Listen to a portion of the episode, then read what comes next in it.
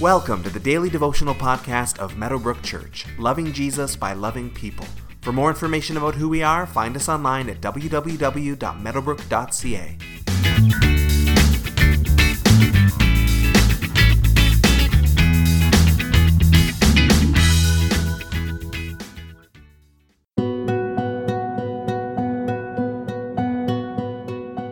We've all seen the nativity scenes where three kings come and bear gifts for the baby Jesus, kneeling in their crowns before him in the stable. Now, as pretty as this picture is, most of what we know about that scene is probably wrong, which we're going to unpack in the next couple of readings. We've been leading up to the birth of Christ in yesterday's verses. Now, Matthew chapter 2, verses 1 through 6 continues. After Jesus was born in Bethlehem in Judea during the time of King Herod, Magi came from the east to Jerusalem and asked, Where is the one who has been born King of the Jews? We saw his star when it rose, and we have come to worship him. When King Herod heard this, he was disturbed, and all Jerusalem with him. When he called together all the people's chief priests and teachers of the law, he asked them where the Messiah was to be born. In Bethlehem in Judea, they replied, for this is what the prophet has written.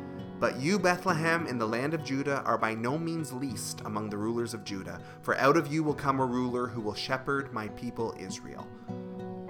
So we don't know a lot about the Magi. Traditionally, they sometimes are called the wise men in our Christmas story and songs. What we know about them is that they were philosophers and astrologers and that they came from the East, and that's actually about it. Now, they weren't necessarily limited to three of them, as far as we know. They weren't kings, as far as we know. They weren't from the Orient, as far as we know, although they could have been. We just know that they were quasi religious seekers from east of Israel, which could mean a lot of different places. And these astrologers were drawn by a star, which led them to interpret that the king of the Jews has just been born.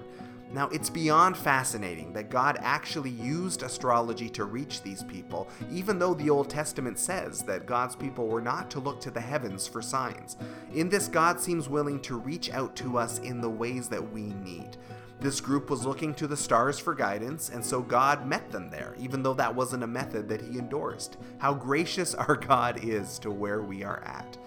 As these travelers show up talking about the newborn king of the Jews, the current king of the Jews, Herod, is disturbed and all of Jerusalem with him. A new king is obviously a threat to the current sitter on the throne, and Herod and the status quo don't like this at all. It shows us that from the very moment that he entered the world, Jesus brings disturbance. Who he is is a challenge to the status quo for all of us, and it requires us to make a decision as to who we think he really is. The Jewish people aren't looking to the stars for signs, but they look to the scriptures for guidance. When asked by Herod where the Messiah was to come from, they knew clearly that he was supposed to come from Bethlehem. This is a little town not far from Jerusalem, but it's a little place with a big destiny. The Messiah was going to come from Bethlehem, a ruler and a shepherd of Israel, a king to lead them, and a shepherd who would lay down his life for the sheep. As you go about your day today, reflect on any unusual ways that God has gotten your attention in your life, just as He did with the Magi looking to the stars. What did that look like for you? Why was that the method he used, do you think, when you look back in retrospect? And what does it all teach you about who he is?